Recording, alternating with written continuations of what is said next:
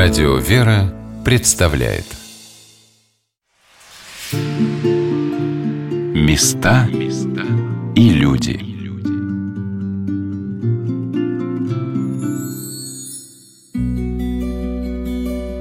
Жизненный путь каждого человека можно разделить на периоды – детство, школа, институт, работа.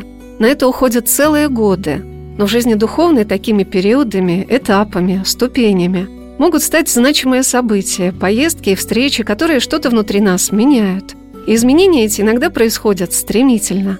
Здравствуйте, дорогие друзья, у микрофона Анна Шалыгина. Сегодня наш духовный маршрут пролегает на Важе озеро в Карелию, где в глухих лесах, за болотами 500 лет назад был основан Важеозерский Спасо-Преображенский мужской монастырь.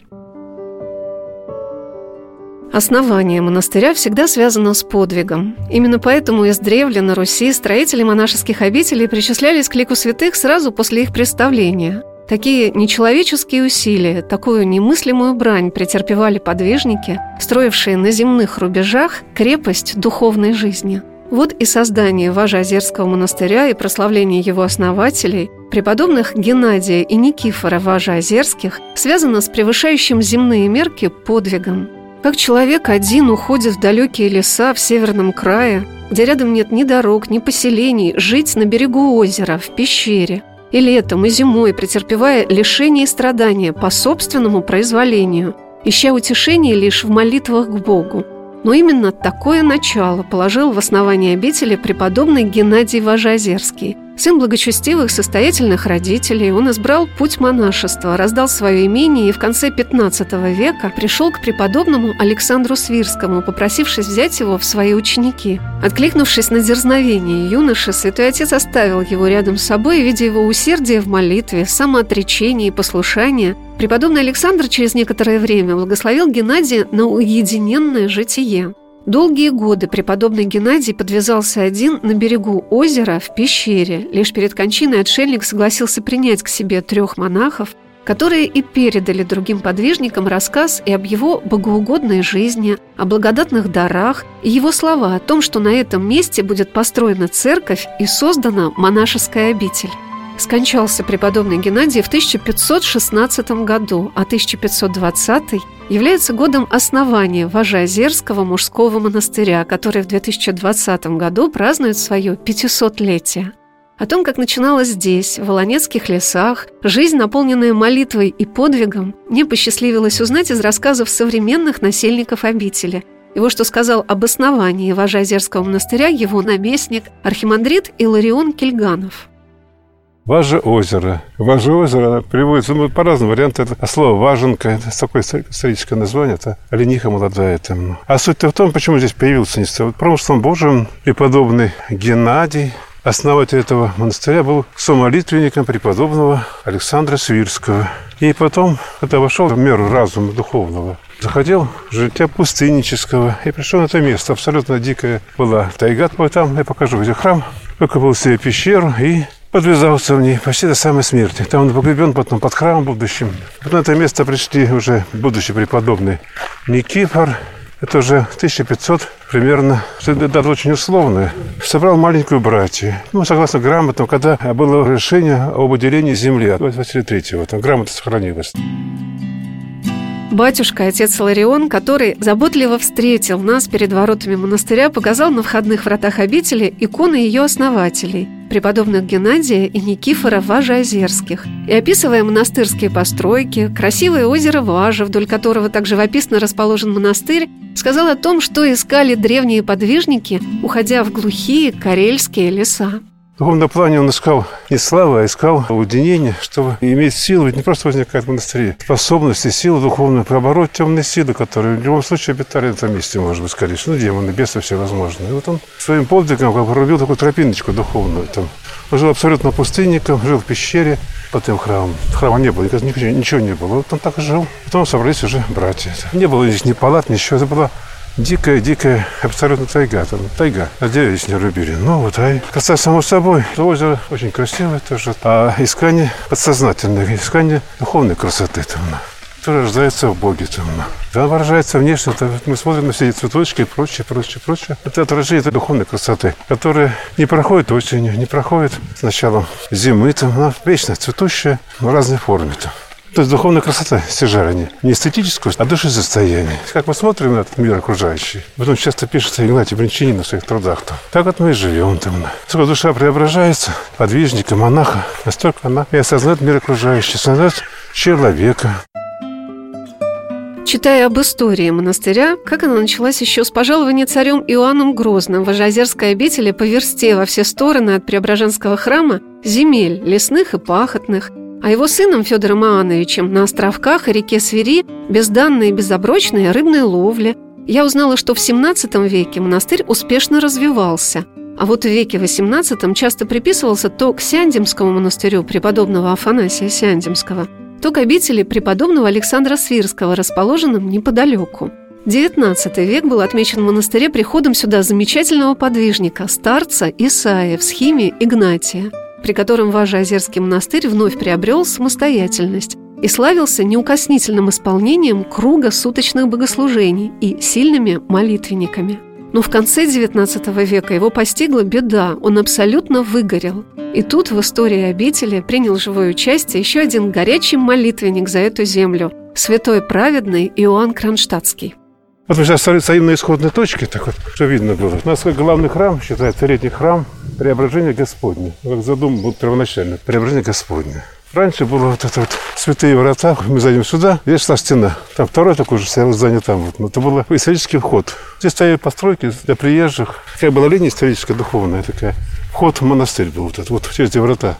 Потом сделали ее под храм Иоанна Красавского. Наверху храм Иоанна Рыльского, что духовная связь была между ним его святым, и вот такая связь продолжается. Значит, Крацавский был тут очень часто, приезжал, те храмы освещал, было большое такое духовное испытание для монастыря. Он полностью выгорел в конце 19 века, полностью весь выгорел. Братья разошлись просто в поисках, как, что и зачем. Не то, что жить, а вообще на что вообще поднимать. Он приехали к нему в Петербург, просили помощи, от его заступлением, его вложением многочисленными средствами. И опять снова поднялась. Связь сохраняется, и мы постоянно обращаемся за помощью на Кронштадтскому, Потом, когда уже восстановился, он приехал, эти храмы освящал. И преображение Господне всех святых.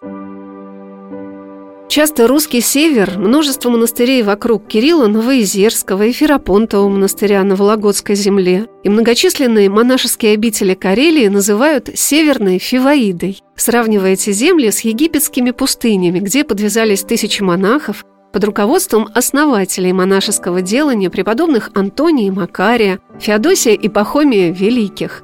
А я обратила внимание, как много храмов и монастырей на севере посвящены празднику Преображения Господня. Валаамский и Важеозерский монастыри, храм в обители преподобного Александра Свирского, как любили и почитали русские иноки восхождение Спасителя на гору Фавор и возможность увидеть его учениками свет Фаворский.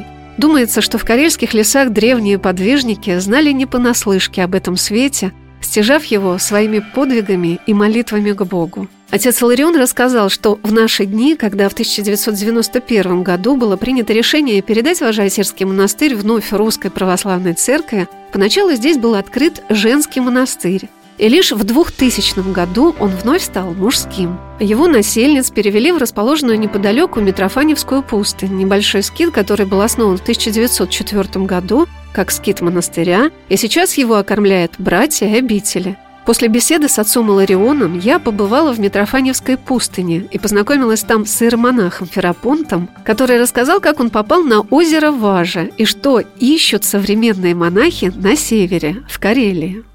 Ну, вообще я приехал из Сибири. Из Сибири? Да. А как же вы оказались Мой в Карелии? родной город Томск. Ну, так вот, промыслом Божьим. Искал, тогда еще искал, это было в 2006 году я сюда приехал, в Карелию. Искал Бога, искал тех людей, которые бы мне помогли найти его.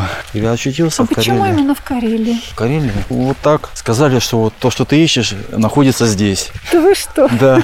Я попал вначале в Муромский монастырь. Тоже в Карелию находится, Пудожский район. С трех сторон омывается озером. Такое, как бы такая сцена выдвинутая в озеро. Называется «Остров Муч».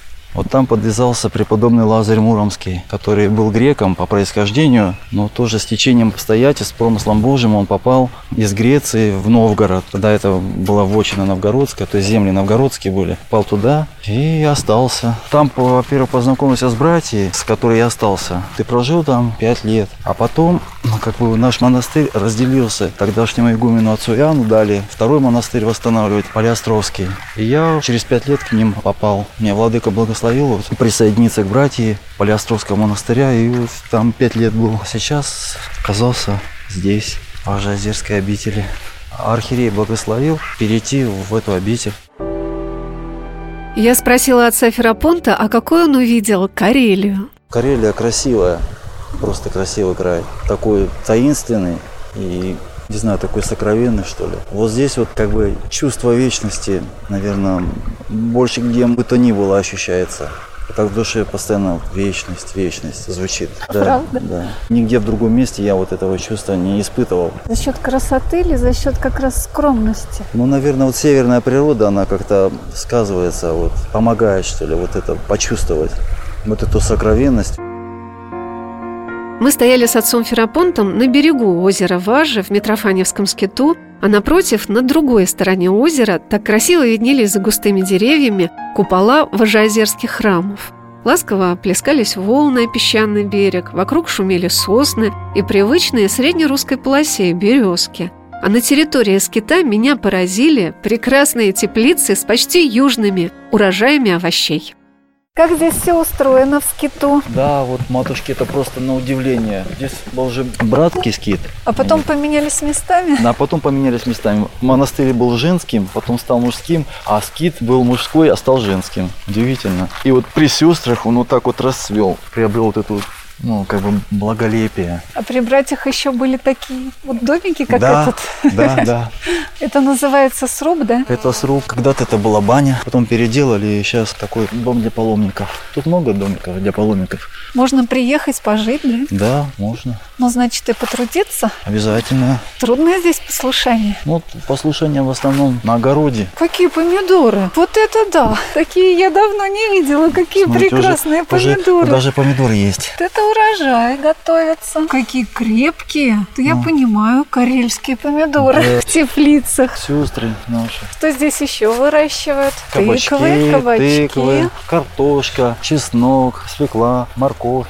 А сады здесь не вырастают, яблони нет? Разбили сад, но еще пока яблок не было. Еще молодой сад. Значит, тут вот более древние домики, да? вот смотрите, это- вот эти три домика, да? Вот это храм Успения Божьей Матери, маленький. Вот были братские домики, а это дом игумена был. Когда-то начиналось вот так. Просто скит, да? Но это был, как получается, отшельнический скит? Да, А кто же его создал? Он был когда-то. Как вот, Важеозерского монастыря Да, скит? А, да, то да. есть восстанавливать стали, да? Да, желающие более такой уединенной жизни, внимательные, стали проситься сюда. И вот трое-четверо братьев ушло. Потихонечку такое было братство у них. Сейчас они переехали. Им дали восстанавливать Андрусовскую пустынь. Тоже ученик Александра Свирского, преподобный Адриан, преподобный мученик. Он как раз и нашел Александра Свирского в лесу, когда он охотился.